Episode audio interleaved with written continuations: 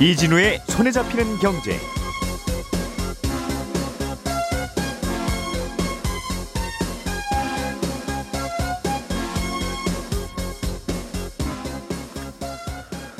안녕하십니까 이진우입니다.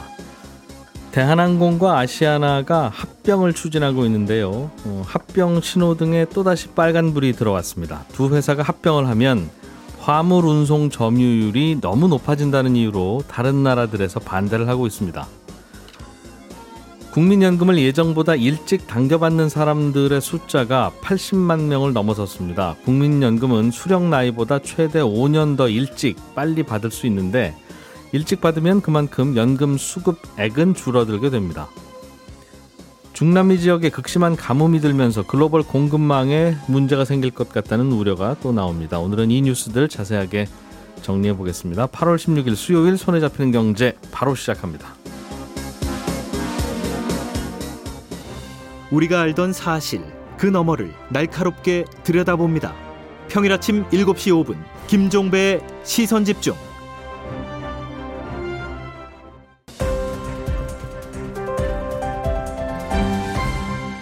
이진우의 손에 잡히는 경제. 예, 행복자산관리연구소 김현우 소장, 손에 잡히는 경제 박세훈 작가, 그리고 오늘은 새로운 목소리 한 분을 모셨습니다. 이데일리의 서대웅 기자와 함께합니다. 어서 오십시오. 네, 안녕하세요. 예, 오늘은 어, 서대웅 기자가 준비한 소식부터 먼저 들어보죠. 대한항공하고 아시아나 합병 이야기인데 이제 아시아나가 경영이 어려워서 대한항공이 합병을 해서 운영을 하는 게 좋겠다. 안 그러면 아시아나는 문 닫을 상황이니까라고 해서 대한항공과 아시아나를 합병하려고 하고 이제 절차를 밟고 추진을 하고 있는데 이게 다른 나라들한테 승인 도장을 받아야 이게 합병이 되나 봐요. 그런데 계속 잘 안 되고 잡음이 많은 모양입니다. 네, 우리나라 항공사들이 합병하는 문제이긴 하지만 그러려면 예. 여러 나라의 승인을 받아야 합니다. 음. 항공사끼리 합병을 해서 노선 운항의 독과점을 막겠다라는 취지죠. 음. 이러한 승인 권한이 있는 나라들이 이것저것 요구를 하면서 과정이 길어지고 있는 겁니다. 음. 여객에 이어 화물 분야로까지 불똥이 튀었습니다. 여객도 문제라고 하는 거죠? 둘이 합쳐지면 예 그렇습니다. 우리나라 국민들 한국 갈 때 그럼 아시아나 아니면 대한항공 타고 가야 되는데 두 회사 합쳐버리면 예. 한 회사밖에 없으니 요금 올리면 어떡하냐 이제 그런 걱정이 있을 텐데. 예 그래서 여객에서는 이제 슬롯이라고 하죠. 슬롯을 좀 일부 반납하겠다라고 이미 발표를 좀 했었는데 음. 지금은 화물 분야로까지 좀 이렇게 예, 얘기를 하고 있는 겁니다. 화물은 뭐가 문제예요?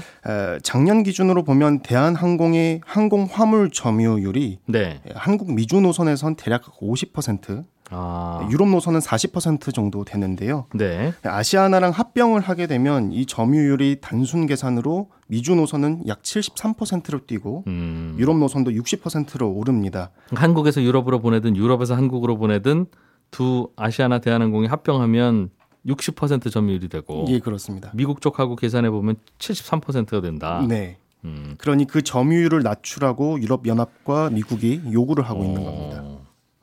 그 어떡하죠? 점유율 높이는 것도 어렵지만 일부러 낮추는 것도 쉽지는 않을 텐데 예. 그럼 경쟁사들이 좀 잘 해주시든가 이거 우리 어떻게 하면 낮추죠? 그 고객이 자꾸 전화는 오는데 이런 반응일 텐데 낮추는 어떻게 하면 됩니까? 잘 안 될 것 같은데요. 그래서 이게 쉽지 않습니다. 예. 최근에 대한항공이 티웨이에 화물기를 빌려주겠다고 했는데요. 아. 티웨이의 화물 사업 진출을 제한한 겁니다. 예.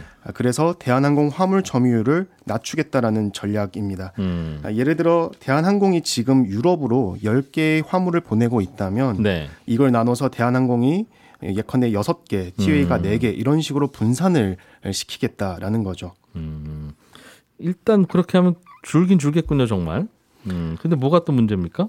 그 정도로는 다른 나라들이 합병 승인을 안 해줄 것 같다라는 겁니다. 예. 아, 이건 독과점을 해소하는 게 아니라 빌려주는 거니까 음. 단순히 화물을 좀 나눠 싣는 정도 아니냐 음. 이런 이유로 반대를 하고 있는 겁니다. 그러니까 티웨이를 사실상 그 바지 회사로 만들어 놓고 그냥 그쪽에서 살짝 줬다가 합병 도장 받고 나면 다시 뺏어오려고 그러는 거지. 라는 질문을 하고 있나 보네요. 예. 음. 그래서 독과점 이슈를 해소할 근본 해결책이 필요하다. 예. 이런 주장을 유럽연합과 미국이 하고 있는 음. 겁니다.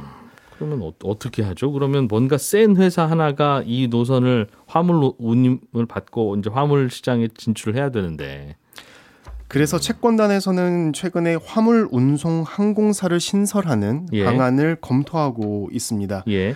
아, 지금 대한항공이 23대의 화물기를 가지고 있고요. 예. 아시아나가 11대, 제주항공 1대, 에어인천이 4대를 갖고 있거든요. 예. 근데 에어인천이 지금 유일한 항, 화물 운송 전용 어, 항공사인데 네. 제2, 제3의 에어인천을 만들겠다. 아, 이렇게 해서 음. 대한항공의 점유율을 떨어뜨리겠다. 뭐 이런 어, 검토안입니다. 그 티웨이한테만 넘기지 않고 예. 그럼 뭐 아시아나 에어 인천 이렇게 합쳐서 그렇게 별도로 해서 하나 만들면 되지 않겠느냐? 예. 음.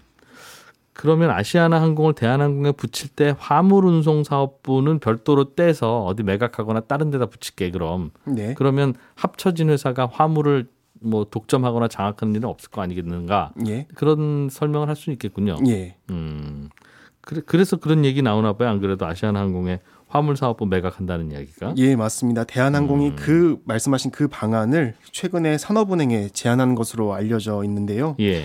아시아나 항공은 항공 운송 매출에서 화물이 차지하는 비중이 많이 줄었습니다. 예. 2021년 72%에서 올해 1분기 23%로 줄긴 했지만 음. 여전히 높은 수준인데 예. 이를 아예 팔아버리자는 거죠. 음. 하지만 화물 사업부를 매각하면 아시아나 경쟁력이 떨어질 수 있다. 아, 껍데기만 매각하게 음. 되는 것 아니냐라는 네. 고민을 산업은행은 할 수밖에 없습니다. 근데 그래도 이것 때문에 합병이 안 되면 아시아나는 혼자 독립해야 되는데 예. 그게 어려울 것 같으니까 대한항공이랑 합치려는 거라서 예. 뭐 어떤 식으로 해도 뭘 어디 팔을 하나 자르든 다리를 하나 떼주든 아깝지만 예. 어, 그렇게 해서라도 대한항공이랑 합쳐져야 되는 것 같은데요. 아직은 아시아나항공은 우선은 산업은행은 음. 아시아나의 정상화라는 과제를 일단 예. 어, 고려를 해야 하는 상황입니다. 되겠죠. 음.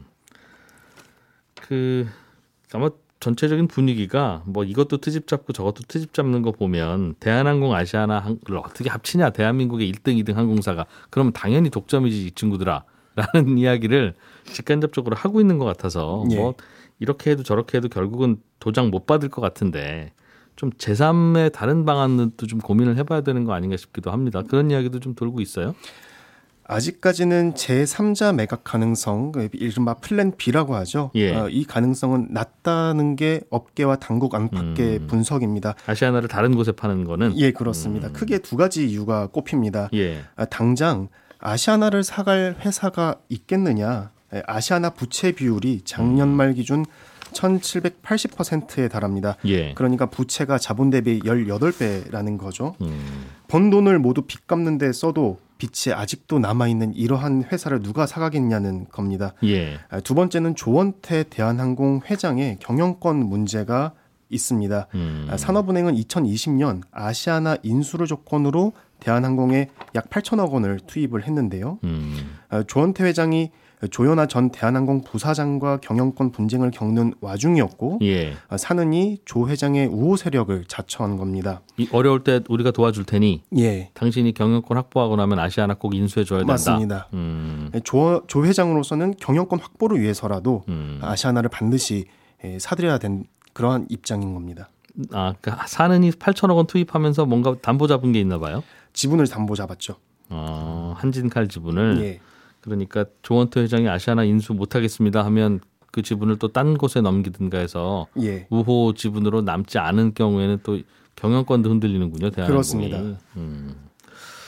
알겠습니다. 산업은행이 일단 이 아시아나를 팔아야 산업은행도 아시아나에 투입한 공적 자금을 회수할 텐데 어, 다른 방안은 없다는 겁니까 일단은? 우선 산업은행은 플랜 B는 없다라는 게 음. 공식 입장입니다. 예. 다만 금융당국 내에서도 산은이 플랜 B를 준비하고 있을 거란 관측이 나옵니다. 음. 대한항공이 기업 결합 신고를 한 게 21년 1월인데 예. 벌써 3년이 다 돼간다. 두고만 음. 볼 수는 없다라는 겁니다. 예. 다만 산은으로선 플랜 B 준비에 나섰다고 공식화하는 순간 음. 기업 결합 심사, 즉 그 해외 당국의 승인 심사에서 불이익을 받을 수가 있어서 음. 현재로서 사는은 플랜 B는 없다라는 입장을 밝힐 수밖에 없는 상황입니다. 도장 받으러 가 있으니까 네. 도장 못 받아도 사실은 괜찮아요. 우리가 다른 아이디어 있어요라고 하면 도장 찍어주는 사람도 그럼 그냥 가져가세요.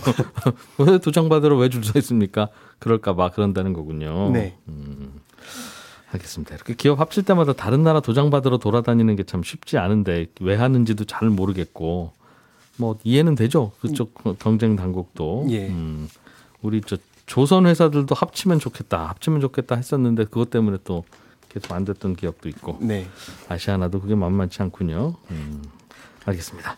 김현우 소장님이 갖고 오신 소식 또 이것도 좀 재밌는데 국민연금을 예정보다 빨리 신청해서 받으면 네. 그러면 매달 받는 국민연금은 줄어들지만 네. 그래도 뭐 더 오래 받기도 하는 거고 어차피 죽을 때까지 받는 거니까. 그렇습니다. 당장 돈 없으니까 좀 당겨 받아야 되겠습니다 하는 네. 분도 있을 수 있고 이런 분들이 점점 늘어난다는 거네요. 그죠? 네. 음. 많이들 늘어나고 있는데 이게 뭐 모두 다 되는 건 아니고요. 일정 요건을 좀 충족을 해야 됩니다. 예. 국민연금은 원래 수령하는 나이보다 최대 5년까지 당겨서 받을 수 있는데 음. 1969년 이후 출생자는 지금 연금 수령 나이가 65세로 되어 있습니다. 네. 그러니까 원하면 60세부터 수령이 가능하다는 건데 음. 원한다고 해서 다 되는 건 아니고 조건이 소득이 있는 업무에 종사하지 않아야 한다는 겁니다. 단돈 1원도 벌면 안 돼요? 그렇지는 않습니다. 올해 기준 이 사업소득하고 근로소득을 합쳐서 네. 한 달에 약 286만 원 이하 이하까지 버는 거는 상관없습니다. 이건 관계없다. 네. 예. 이때 이제 사업소득은 각종 필요경비 제한 소득이고요. 음. 근로소득이 좀 특이한데 그 세전소득이 아니라 근로소득 공제라는 걸 제한 금액이에요. 예. 이 근로소득 공제라는 건 어, 근로자가 뭐 신청하지 않더라도 연말정산 때 자동으로 그냥 빼주는 금액입니다. 이걸 이 근로소득 공제라는 걸 감안하면 네. 아, 세전 연봉 약 4,470만 원까지는 소득이 있어도 상관없다. 그러니까 조금 음. 여유가 있는 거죠. 이보다 더 버시는 분들은 안 되고 네, 그분들은 그렇습니다. 65세부터 받고 네. 4470만 원 네. 이하로 받는 분들은 좀 어려우신다고 우리가 판단한다는 거예요, 국민연금이? 그렇습니다. 음. 예, 참고로 이 기준은 이제 국민연금 전체 가입자의 3년간 평균 소득으로 기반하는 거라서 매년 네. 조금 조금씩 오릅니다. 음. 그런데 조기 수령을 하고 있는 도중이라도 이 기준을 초과하면 그때부터는 이제 연금 지급이 정지된다는 건 알고 계셔야 되고요.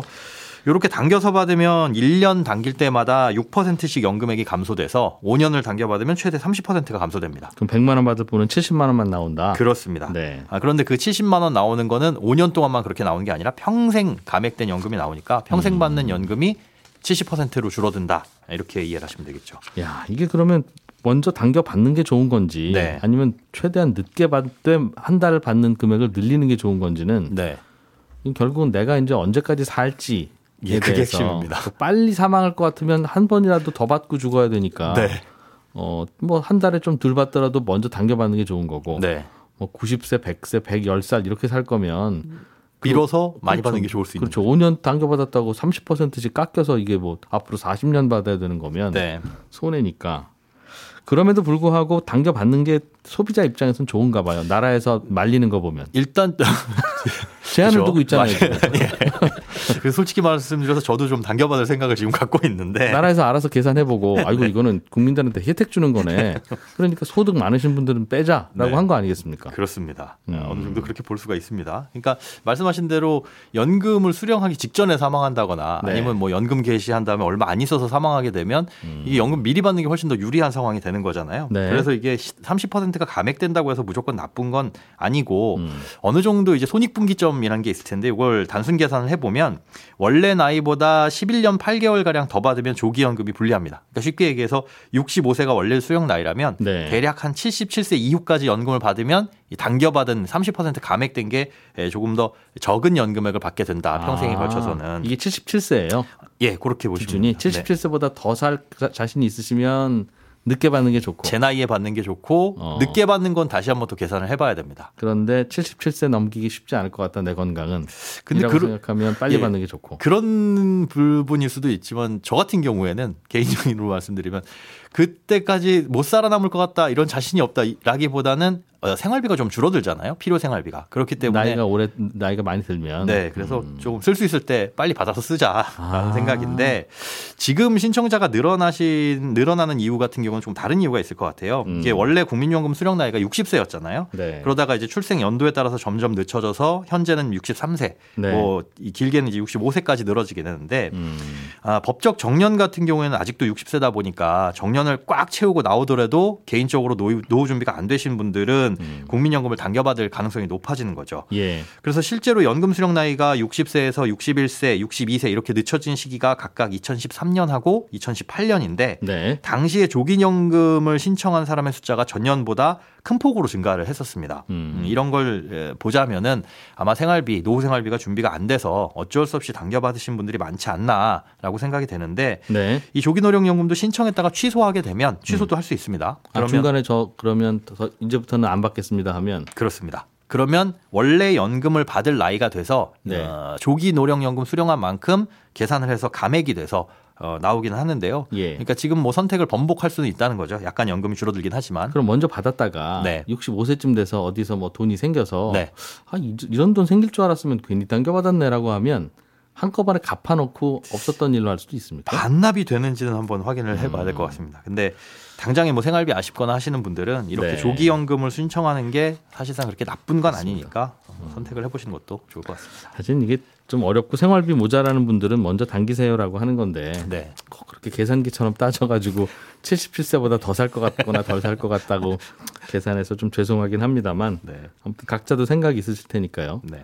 김 소장님 해주신 말씀 중에 요거는 인상적입니다. 똑같이 만 원을 쓰더라도 네. 젊을 때 쓰는 만 원이 훨씬 더 효과적인 만 원이다. 네. 그러니까 어, 그 수명만 계산하지 말고 가능하면 그냥 나이 좀 젊을 때 한한 네. 한 살이라도 젊을 때 돈을 쓰는 게 경제 좋다. 살리기에도 좋고. 어, 예. 그거는 맞는 것 같습니다. 제가 젊을 때 학교 다닐 때, 뭐 네. 고등학교, 대학교 다닐 때 10만 원어치 친구들한테 쓰면 뭐 거의 한 달은 거의 영웅으로 취향받고 그랬는데 요즘은 뭐 친구들 모아놓고 10만 원 쓰면 내가 뭘 썼는지 기억도 안 나잖아요. 음, 그렇죠. 꼭 인플레의 문제가 아닌 것 같아서 그건 또 생각해 볼 만한 얘기네요. 자, 박 작가님이 준비해 오신 소식은 네. 어, 가뭄 때문에 글로벌 공급망에 문제가 생기고 있다는 이게 뭡니까? 어, 몇 년 전에 수에즈 운하에 네. 큰 배가 넘어져서 길을 가로막는 바람에 화물 운송하는 배들이 거기를 못 지나가고 그러면서 글로벌 공급망에 문제가 생기고 물류 대란이 있었던 거 기억하시죠? 그때는 배가 옆으로 넘어졌었죠. 아주 큰 배가요. 예. 비슷한 문제가 지금 벌어지고 있는데 이번엔 수에즈 운하가 아니라 파나마 운하거든요. 아하. 근데 파나마 운하는 일반적인 운하와는 다른 특성이 있는데 학창 시절 갑문식 운하라고 배웠던 거 혹시 기억하실지 모르겠습니다. 운하 중에 네. 파나마 운하는 갑문식 운하예요. 그렇습니다. 이 파나마 운하의 중앙에 호수가 있거든요. 예. 근데 그 호수가 해수면보다 26m 정도 더 높은 곳에 있습니다. 아. 그러니까 여길 지나가려면 배들이 26m로 올라가야 되는데 배에 발이 달려 있는 것도 아니고 그건 안 되잖아요. 예. 그래서 계단식으로 오르고 내리는 관문을 이용합니다. 아. 선박이 첫 번째 관문에 들어서면 물을 채워서 더 높은 곳에 두 번째 관문으로 올리고요. 예. 두 번째 관문으로 배가 들어서면 또 물을 채워서 다시 또 올리고. 배가 엘리베이터 타고 올라가는 거네요. 그렇습니다. 음. 물을 이용해서 가장 높은 곳까지 엘리베이터를 타고 올라갔다 내려간다 이렇게 네. 생각하시면 됩니다. 예. 근데 이러려면 물이 엄청 많이 필요하거든요. 네. 선박 한 척이 파나마 운하를 지나려면 대략 2억 리터 이상의 물이 필요하고요. 예. 하루에 파, 파나마 운하를 통과하는 선박이 평균 36척인 걸 고려하면 매일 대략 70억 리터 이상의 물이 필요합니다. 그리고 그 물은 주변 호수랑 저수지에서 끌어오는데 이게 가능했던 이유는 파나마가 강수량이 좀 많은 지역이라서 네. 호수나 저수지의 물을 늘 넉넉하게 사용할 수 있었거든요. 음. 그런데 파나마에 최근 100년 만에 최악의 가뭄이 든 겁니다. 그래서 요거를 엘리베이터로 끌어올릴 물이 없다는 거죠. 그렇습니다. 가뭄이 음. 심하게 드는 바람에 호수랑 저수지 물이 말라가고 있으니까 예. 배를 위로 띄울 물이 부족해진 건데 그러다 보니까 지난달 말부터 파나마 정부가 운하를 통과할 수 있는 배의 숫자를 하루 36척에서 32척으로 줄였거든요. 네. 그러다 보니 파나마 운하의 병목 현상이 지금 생기고 있어요. 음. 평소에는 여기를 통과하려고 대기 중인 배가 한 90척 정도 되는데 지금은 160척 정도. 거의 아, 두배 가까이 늘었습니다. 앞에서 안 빠지니까. 그렇습니다. 그러다 보니 예. 또 대기 시간도 길어지죠. 대기 시간이 평균 8일인데 지금은 한 18일로 늘었습니다. 예. 그리고 파나마 정부가 운하의 흘수를 계속 낮추고 있는데 흘수라는 건 뭐냐면요. 배가 물에 잠기는 깊이가 어느 정도 되느냐 네. 하는 겁니다. 근데 배가 무거울수록 물에 더 많이 잠기게 되거든요. 음흠. 근데 흘수를 낮추고 있다는 얘기는 배가 물에 덜 잠기게 해라. 라는 겁니다. 아, 물이 부족하니까 네. 쪽두 바가지 부어줄 거 한 바가지만 부어주고 어떻게 좀 해봐라고 하는 거군요. 그러니 배가 물에 덜 잠기려면 화물의 양을 줄여야 돼요. 무게를 가볍게 해야 되거든요. 그러니까 정리하면 파나마 지역에 가뭄이 심하게 들어서 파나마 운하를 이용할 수 있는 배의 숫자도 줄었고 그마저도 예전만큼 물건을 못 실으면서 물동량이 지금 감소하게 됐다는 겁니다. 야, 이게 미국 멕시코에서 저 아시아 지역으로 가는 거라든가 네. 할 때는 이거 여기 안 지나가면 돌아갈 방법이 만만치 않은데. 그렇죠. 그게. 아, 그래서 이러면 운임이 많이 오르겠군요. 예, 물론 이제 지금 3분기가 해운업계 네. 성수기라서 통상 이 시기가 되면 운임이 오르긴 하는데 예. 이 영향으로 더 오를 거라는 전망이 지금 나오고 있는 거예요. 일단 음. 평소보다 대기 시간이 길어지니까 이 시간이 다 돈, 다 돈이거든요. 그리고 줄 서 있는 사람들 많아지면 당연히 요금 올려받아도 당연히 올리죠. 그리고 혹시라도 파나마 운하를 대신할 대체 항로를 선택하게 되면 예를 들어 부산에서 뉴욕으로 갈 때 파나마 운하 대신 남미를 돌아가려면요 20일 가까이 더 걸립니다. 남극 근처까지 갔다가 올라가야 된다는 그렇습니다. 예. 아니면 그렇게 하든지요. 시간도 더 걸리는 데다가 20일치 기름값도 더 들 거라서 해운사들이 음. 비용을 당연히 더 청구합니다. 이미 몇몇 해운사들은 할증료를 지금 매기고 있기도 하거든요.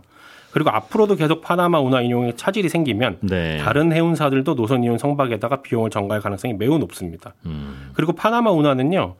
전 세계 선박 물동량의 약 5%가 지나가는 길목인데 음. 겨우 5%밖에 안 돼? 라고 할 수도 있지만 여기가 지정학적으로 매우 중요한 곳인 게 예. 중국하고 아시아 그리고 한국에서 출발하는 물건들이 미국의 동부로 들어가는 길목이거든요. 음흠. 그러니 파나마 운하 상황이 악화하면 한국 수출 기업의 부담이 매우 커집니다. 네. 한국은 파나마 운하를 사용하는 국가들 중에 다섯 번째로 많이 이용을 하고 있는데 지금 미국 서쪽에 있는 LA 항이 음. 1년 넘게 잘 운영이 안 되고 있어요. 뉴스가 예, 잘 안 나오고 있긴 하지만 예. 임금 형성이 잘 안 되니까 그런 건데 서쪽 항구가 잘 안 돌아가니까 우리 기업들이 동쪽 뉴욕 쪽으로 물량을 많이 돌리고 있었거든요. 어차피 뉴욕 보낼 건데 지금까지는 서쪽에 LA에다 실어놓고 네. 트럭이나 철도로 옮겼었는데 그렇습니다. 어, LA 항이 자꾸 운영이 안 되니까 바로 동쪽으로 가자고 해서 파나마 운하를 그렇습니다. 거쳤겠군요. 그때 이용하는 게 바로 이 파나마 운하인데 파나마 운하가 제대로 안 돌아가면 아무래도 피해가 클 수밖에 없고요. 음. 또 요즘 점점 둔화되고 있는 미국의 물가 상승률을 다시 또 올릴 수 있는 변수가 아. 등장했다는 점도 걱정인데 예. 파나마 운하를 이용하는 선박의 70%가 미국을 오가는 거예요.